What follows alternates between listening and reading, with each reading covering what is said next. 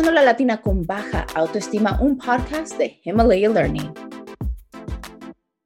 Soy Rosy Mercado y estás escuchando La Latina con Baja Autoestima, donde tenemos conversaciones de cómo mejorar nuestra relación personal con nosotros mismas.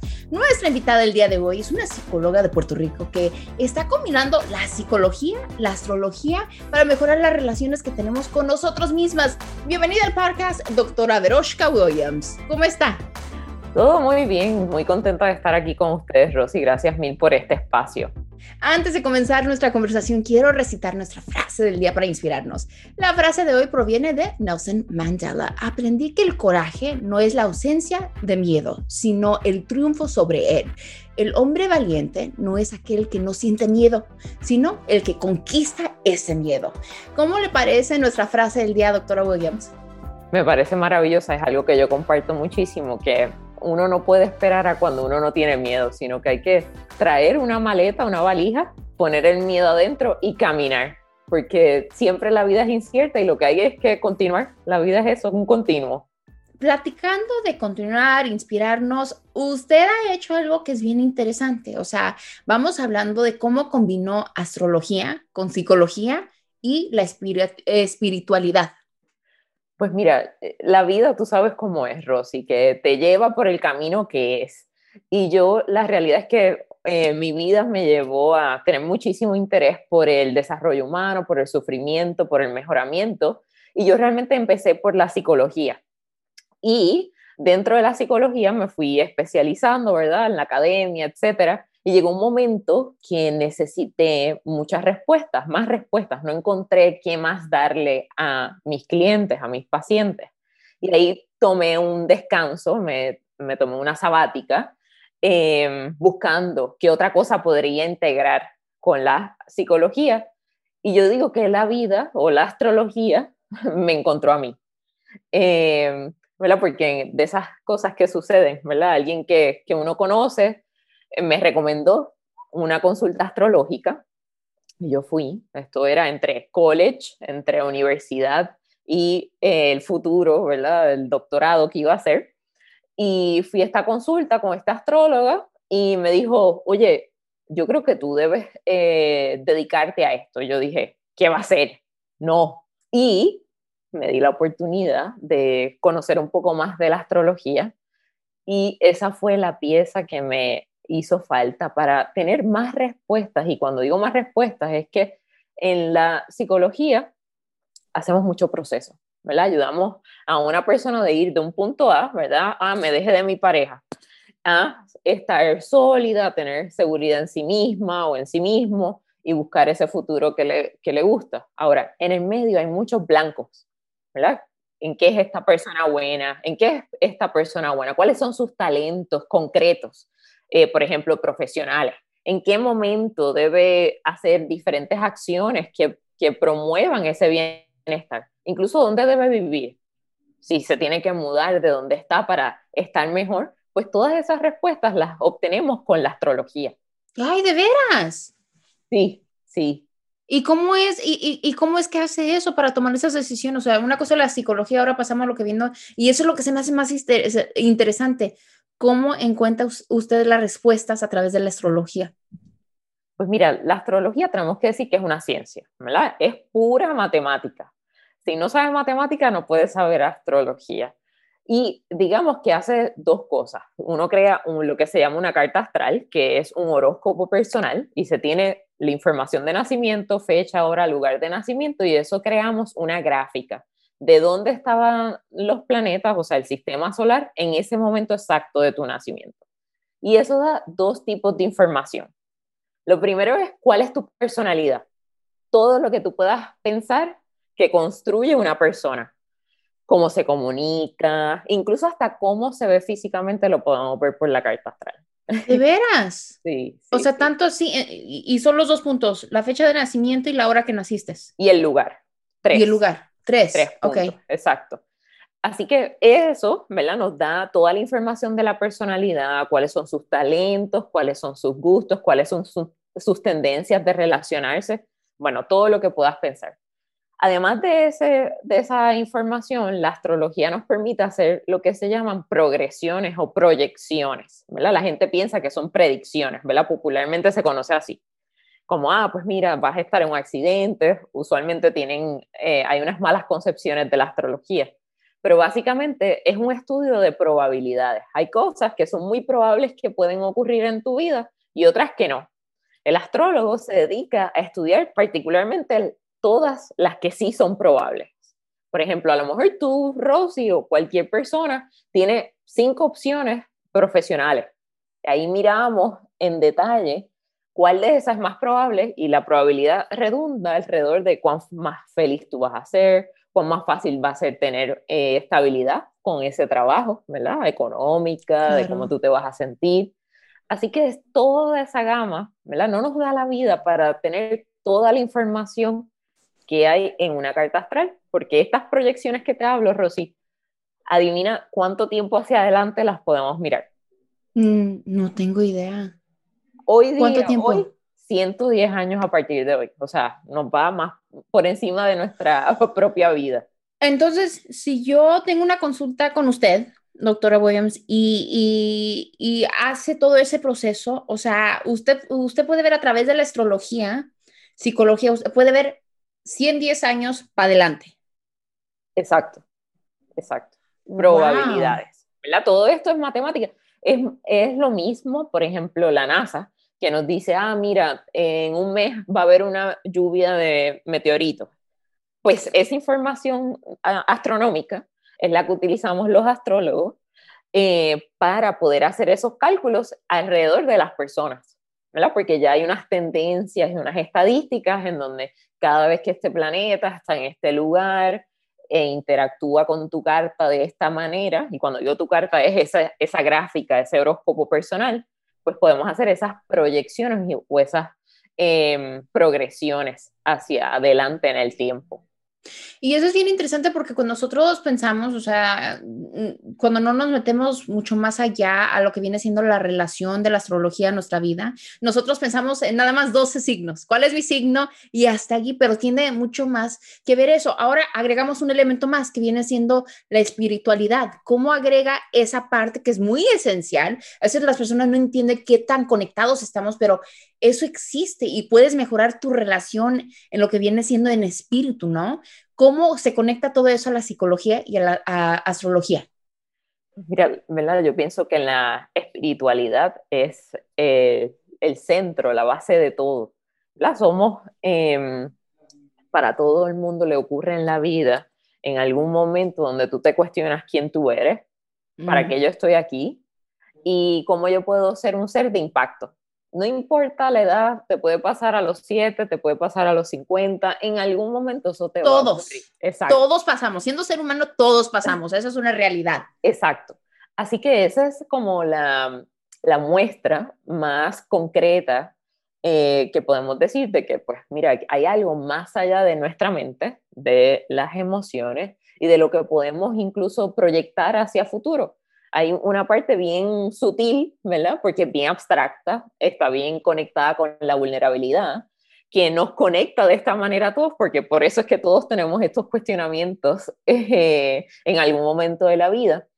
Y básicamente es lo que nos trae, les da sentido a nuestra vida, nos permite tener de alguna manera esa, esa conexión con el hablar interno, con nuestra voz interna, o como yo digo, desarrollar certeza. Sin la espiritualidad, dentro del mundo que es tan incierto, porque aunque tenemos la herramienta de la astrología, etcétera, igual uno duda, uno dice, oye, Veroshka, yo no sé si me está diciendo lo que es, déjame eh, tener mis dudas. Pues la espiritualidad te ayuda a tener una certeza, que es esa conexión con el bienestar más, más grande que tú, con la confianza en la vida más grande que tú. Y, y cuando tú dices, Rosy, de cómo esto se conecta con la ciencia, Em, la realidad es que ya hay físicos, hay un físico que se llama Rupert Sheldrake que ya está hablando de esto, eh, ¿verdad? Que ha encontrado en la física la conexión entre el espíritu y la mente.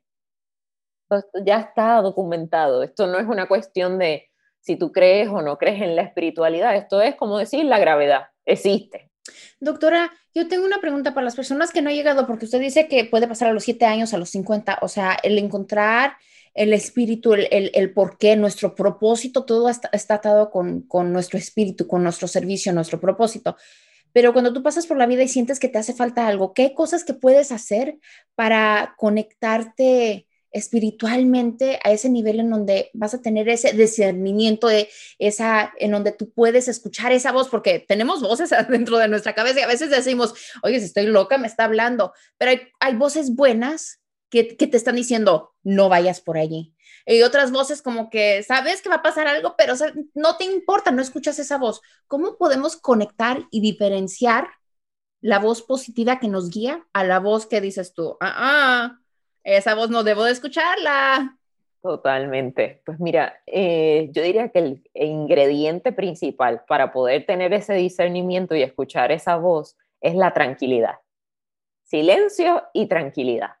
¿Verdad? Como los ciudadanos o los humanos modernos, queremos todo rápido, eh, tenemos inquietud y lo primero que hacemos es empezar a buscar libros, este, podcasts, ay, que necesito escuchar y obviamente somos seres pensantes, nos hace falta la información. Pero si tú quieres entrar en contacto contigo, necesitas eh, cultivar la tranquilidad. Yo le pregunto eh, a las personas, ¿cuánto tiempo, cuántas veces en tu día tú piensas, voy a conectar con la tranquilidad? Muchas veces para, para todos es cero. Activamente tú decir, voy a conectar con la tranquilidad. ¿Y por qué tú quieres conectar con la tranquilidad? Es porque eh, la mente tiene un funcionamiento, ¿verdad? Y pues eh, en, en, la medida que es la mente, pues es, responde a una activación. El espíritu responde al silencio. Mientras más ruido, mientras más, más pensamientos hayan en tu mente, menos conectado tú estás con la parte sutil tuya, o sea, el espíritu, lo que no, lo que no se ve, lo que no es concreto. Así que, ¿quieres conectar con eso? Tienes que practicar todos los días cómo de qué manera, cuál va a ser mi espacio de tranquilidad, cuáles son las personas que me generan tranquilidad, cuáles son mis actividades de tranquilidad, colores de tranquilidad y todo eso empezar a integrarlo, así sean dos minutos al día, pero hacerlo. Y tan solo también algo que ayuda a ese aspecto de tranquilizarnos, el respirar, ¿no? Porque a veces no prestamos atención a nuestra respiración y vas respirando, o sea, profundamente que a veces causas más ansiedad de lo necesario y yo he aprendido, para mí ha sido importante en mi vida, me he sentido más, ahora que estoy más presente, más conectada con esa área, eh, de poder calmar mis ansiedades, mis pensares y no tomar decisiones así arrebatadas por no conectarme con esa área, sino el sentarme.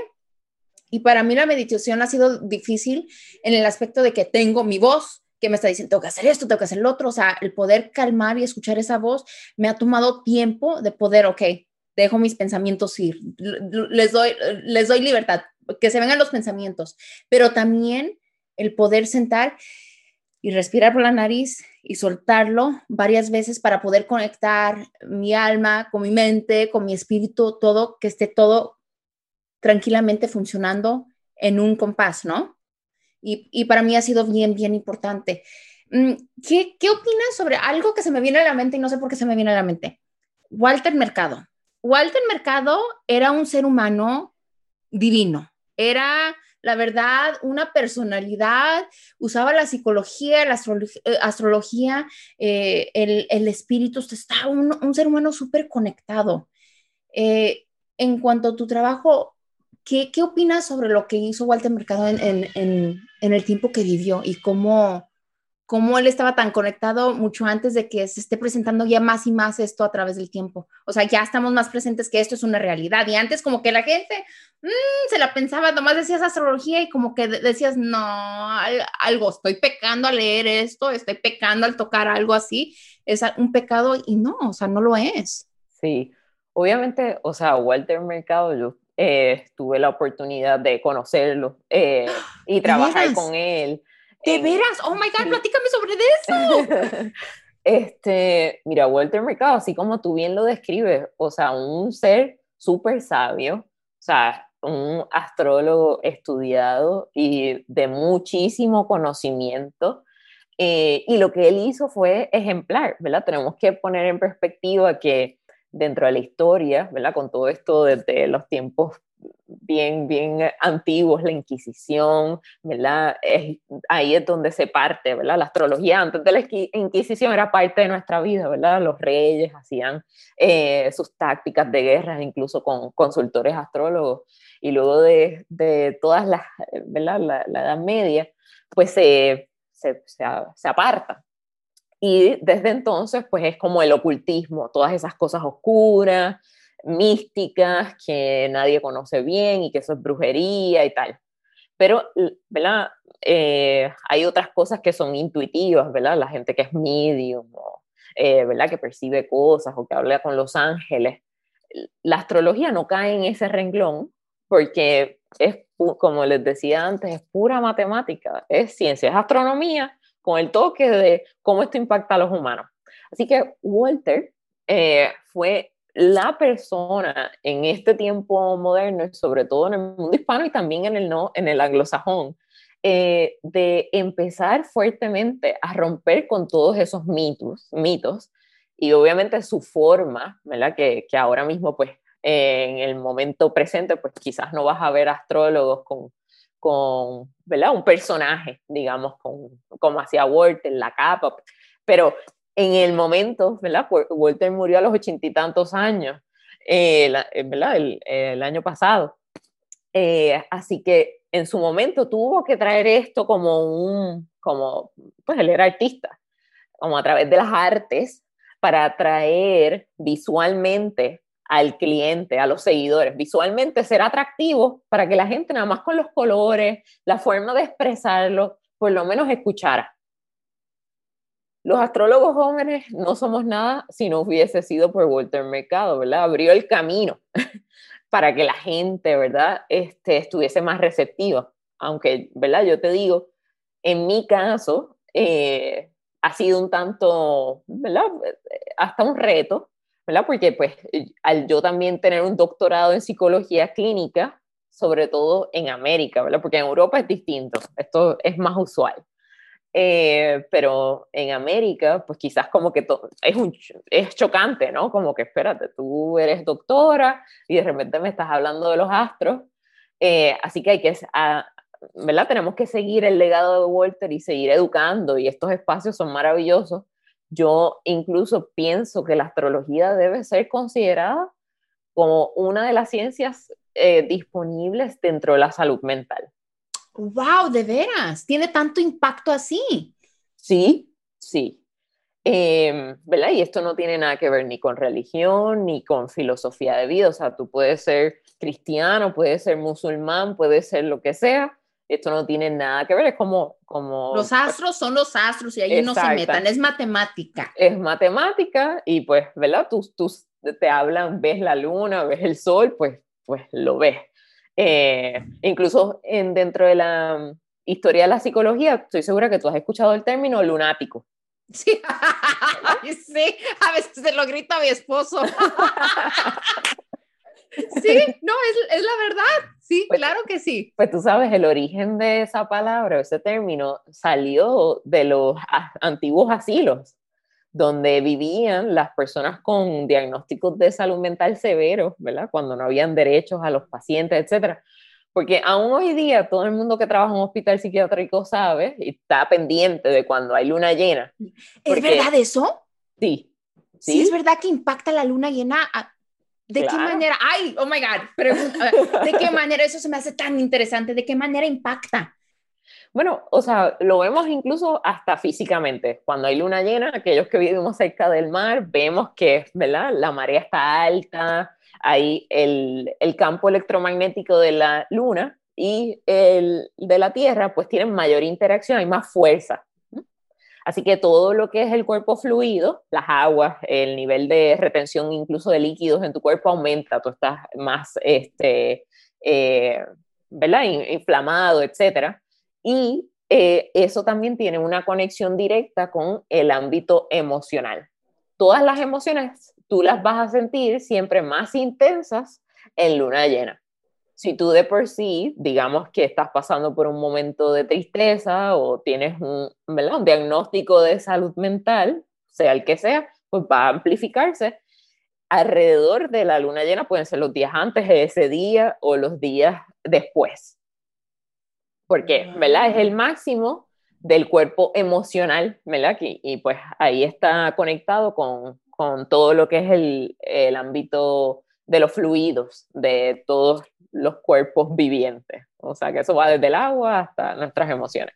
Doctora Williams, eh, combinando lo que viene psicología, astrología, espiritualidad, eh, en lunas llenas, ¿hay alguna recomendación? Porque hay tantas cosas que vemos como rituales de prender, de prender cremas, prender velas, eh, uh, este incenso, meditar más en, en, días, en, lunas llenas, desde poner nuevas intenciones. Ah, hay tantas cosas que, pues yo creo en Dios y, creo en la oración y yo cada luna llena para mí es importante prender mis velas, eh, tener mi casa limpia, poner orden. Eh, si ese mes no me fue tan bien, o sea, nueva, nueva luna, nuevas intenciones, darle gracias, entrar con gratitud. Eh, ¿qué, ¿qué, piensa usted sobre ese, ese tipo de rituales? Mira, para mí, a mí me gustan, me encantan los rituales, ¿verdad? Así como tú dices, los integro incluso en mi vida personal, los recomiendo porque ahí hay una conexión, ¿verdad? Una oportunidad de conectar tu psicología personal eh, con eh, la espiritualidad, con, con ese, esa conexión que es más grande que tú, sea Dios o como tú le llames, el universo, etcétera. Y también, si lo integras con las fases de la luna, por ejemplo, pues estás integrando la parte astral, ¿verdad? Astrológica. Sí. Eh, en la luna llena, ¿verdad? Hay mucha gente que dice, ah, pues voy a cargar mis cuarzos, las piedras que tengo, etcétera. Eso yo diría que es, que es lo, lo, menos que yo recomiendo hacer en luna llena, recargar los cuarzos. ¿Por qué? Porque tú no quieres que cuando está todo así, ¿verdad? Con intensidad emocional, tú no quieres que tus piedras tengan eso, ¿verdad? Esa energía, claro. Pero sí es un gran momento, por ejemplo, para hacer journaling o hacer la práctica de mm. diario para tú hacer tu conexión contigo, ese hablar contigo, hacerte preguntas, oye, estás tratando de dilucidar una situación, lo quieres hacer en luna llena, definitivamente puedes prender una vela, darte un baño de tina, es como estar más contigo, ¿verdad? Más contigo, sí, más cuidado personal, ¿no? Eh, Exacto. Es poder eh, balancear eso. ahorita tocó algo que me, me, gusta mucho, incluso ¿dónde está mi libro? Ah, aquí está. Yo tengo mi libro y yo pienso que es tan importante lo que usted dijo, eh, doctora, de poder escribir nuestros sentimientos antes de tomar una decisión. ¿Qué tan importante es eso psicológicamente, espiritualmente, eh, astrológicamente? ¿Qué tan importante es hacer journaling, poder escribir nuestros sentimientos a diario o, en la noche, poder escribir? A mí me gusta poder escribir eh, momentos de inspiración. Sabes que gracias a Dios tengo, estoy agradecida por estas cosas. O sea, me, gusta renovarme y enfocarme a veces en días que no, los, no han sido tan buenos, que ando frustrada. Es una recordatoria también para poder volver atrás y decir, wow, yo estaba orando por esto y esto sucedió. O en este momento me sentía tan frustrada, eh, esto me ayudó a calmarme antes de tomar una decisión eh, emocional. ¿Qué tan importante es poder escribir todo?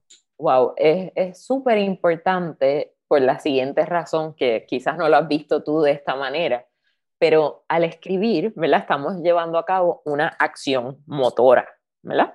Estamos tomando eh, una acción y estamos eh, colocando eso en un papel.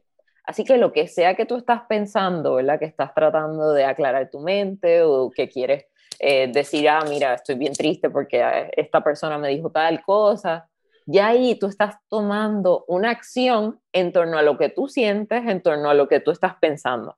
¿Mm? Así que a veces las personas piensan que escribir es un algo pasivo, que es como, ah, pues esto no tiene ningún propósito, pero tiene, un propósito. Aparte de esa energía, tú literalmente estás haciendo algo en torno a lo que te está incomodando, lo que te está inquietando o incluso lo que tú estás visualizando hacia futuro. Ya tomaste un, un primer paso. Así que mm. psicológicamente la mente lo acoge así. Oye, este tema es importante, este tema es importante y eh, vas a, e, estás haciendo algo, es tan importante que ahora mismo estás haciendo algo al respecto. Así que automáticamente el sistema nervioso, ¿verdad? Eh, sobre todo emocional, empieza a liberar. Por eso... Es, esa liberación es, bien importante, ¿verdad, doctora? Es bien importante. ¿Qué pasa cuando no liberamos esas emociones, buenas o malas? ¿Qué pasa con, con nuestro sistema? Pues digamos que se atapona. eh, se atapona y crea lo que llamamos eh, neurofisiológicamente, pues trauma emocional. ¿verdad? A veces el trauma emocional solo pensamos cuando cosas bien, ¿verdad? Catastróficas, un accidente, una violencia que recibes, violencia física, etcétera, sexual, pero trauma es cualquier cosa que tú no liberaste o, tu sistema nervioso no, no pudo liberar en el momento indicado, se ataponó y eso, ¿verdad? Creó, un, digamos, un, eh, un estancamiento emocional, una mm. memoria de estar, eh, ¿verdad? Con, compugido, eh, es la palabra. Y eso es aditivo, ¿verdad? Muchas veces uno dice, ah, vuelve ese pensamiento. Vuelve ese pensamiento hasta dolores de espalda. O sea, el 90% de los dolores de espalda tienen un componente emocional. Algo que tú no procesaste, Rosy está como que. Oh my God, no, es que no, es que eso tiene, es, o sea, no lo piensa. Es por esto estas prácticas, doctora, son tan importantes porque a veces uno se está quejando de dolores en, el cuerpo y uno no sabe cuánto lo emocional, lo psicológico, eh, ya cuando lo tienes que no lo sueltas o ese pensamiento, esa película de lo que no sucede, esos miedos, eh, cómo afectan tu manera de comer, tu manera de pensar, tu manera de actuar, tus decisiones y hasta tu, tu psicología, o sea, tu, tu, cuerpo, hasta en enfermedades pueden suceder en el cuerpo y, y, las personas no lo toman así. Es tan importante procesar esta información porque eh, tenemos que encontrar nuestra propia sanación y si te está, o sea, tan solo pensar, si mi cuerpo, si mi, si mi espalda me está doliendo, o sea, nunca hubiera pensado yo de que a lo mejor algo emocionalmente no lo procesé. Y eso se me hace, o sea, dices mi cuerpo me está gritando y a veces no le prestamos atención. Exactamente, y eso, ¿verdad? Eh, mira, muchas veces incluso los las personas no conocen que los psicólogos, o sea, nosotros estudiamos un montón de, de fisiología, o sea, sabemos todos los nervios, o sea, literal, porque hay un componente bien intrínseco, o sea, es solamente, digamos, a través del lenguaje que decimos, ah, las emociones, el espíritu, la mente, lo físico, pero somos un ente, un solo yo. Y ahí están todas las partes, pero a través del lenguaje para podernos, digamos, eh, comunicar y hacer referencias, quizás poner en contexto a qué nos referimos, es que fragmentamos las partes de el, ese yo. Y decimos, ah, es que esto es emocional. Solamente para poder tener esta plática realmente. Pero lo emocional es igual a lo físico, está todo totalmente conectado. Exactamente. ¿Y por qué cree que nosotros hemos hecho esa desconexión? ¿Por qué cree que la sociedad, las personas, el ser humano se ha desconectado de eso sin pensar? O sea, por rutina o por no, o sea, eso se me hace tan interesante de que pienso que nos estamos, estamos en un momento de nuestra vida en donde estamos despertando espiritualmente a tener un entendimiento mayor de las consecuencias de todo, pero creo que aún falta, porque las personas no pueden conectar de que somos uno la mente. O sea, eh, digamos, nuestra ventaja también se vuelve nuestra desventaja. Como tenemos la capacidad de hacer estos análisis, esto que estamos teniendo aquí en esta conversación, eh, y a nivel de población en general, pues estamos todo el tiempo pensando, ¿verdad? Eh, nuestra mente de todas las áreas del yo, digamos que, que, la evolución humana ha hecho que esa área de, nuestra, de nuestro ser haya evolucionado muchísimo más que quizás lo que a, lo mejor tenemos la capacidad emocional de telepatía. Por ejemplo, de yo sentir lo que tú estás sintiendo ahora mismo. ¿verdad? pasó así. Nuestra mente ha tenido un espacio como, ¿verdad? De, de, estrella en nuestra e, evolución, ¿verdad? La ciencia, todos estos avances que hemos tenido. Así que a mí me, me parece que si todos los que nos escuchan, que probablemente por eso nos escuchan, están atentos al cambio de conciencia, están más mm. conectados, etc. Es sencillo. Si tú quieres moverte a estar más balanceado, etc., busca herramientas, busca conectar con eh, lo que sea y tengas a tu alcance que no tenga que ver con tu mente. Por mm. ejemplo, la psicología, entrar en contacto con la naturaleza, la eh, meditación, el respirar. La meditación, ojo, porque la meditación es una práctica mental, es el gimnasio de la mente, ¿verdad? Tú aprendes a cómo mantener tu mente balanceada y enfocada. Sí. Son mejores nomás ir a la naturaleza, o sea, es lo más fácil que sería en estos tiempos, ¿no? Por la pandemia, ir a la naturaleza y respirar. Exacto. estar presentes. Estar presentes. Ahora, obviamente la meditación te lleva a conectar con tus emociones, etcétera. Pero tú me dices a mí, o sea, mi lema ahora mismo es, tu fuerza está en conectar con tu vulnerabilidad. Tu fuerza quieres, quieres sentir, quieres, ah, pues, vea la vulnerabilidad, expresa tu vulnerabilidad, comunícate, toca, expresa tu afecto, eh, expresa tus emociones, maneja tus emociones, ahí está todo.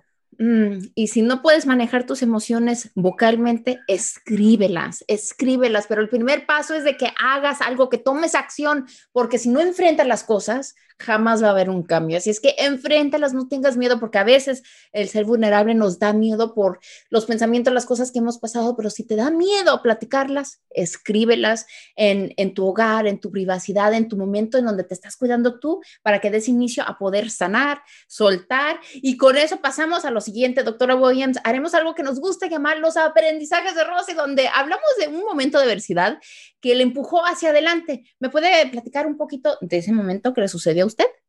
Sí, pues mira, yo identifico mi momento de adversidad fue mi orfandad.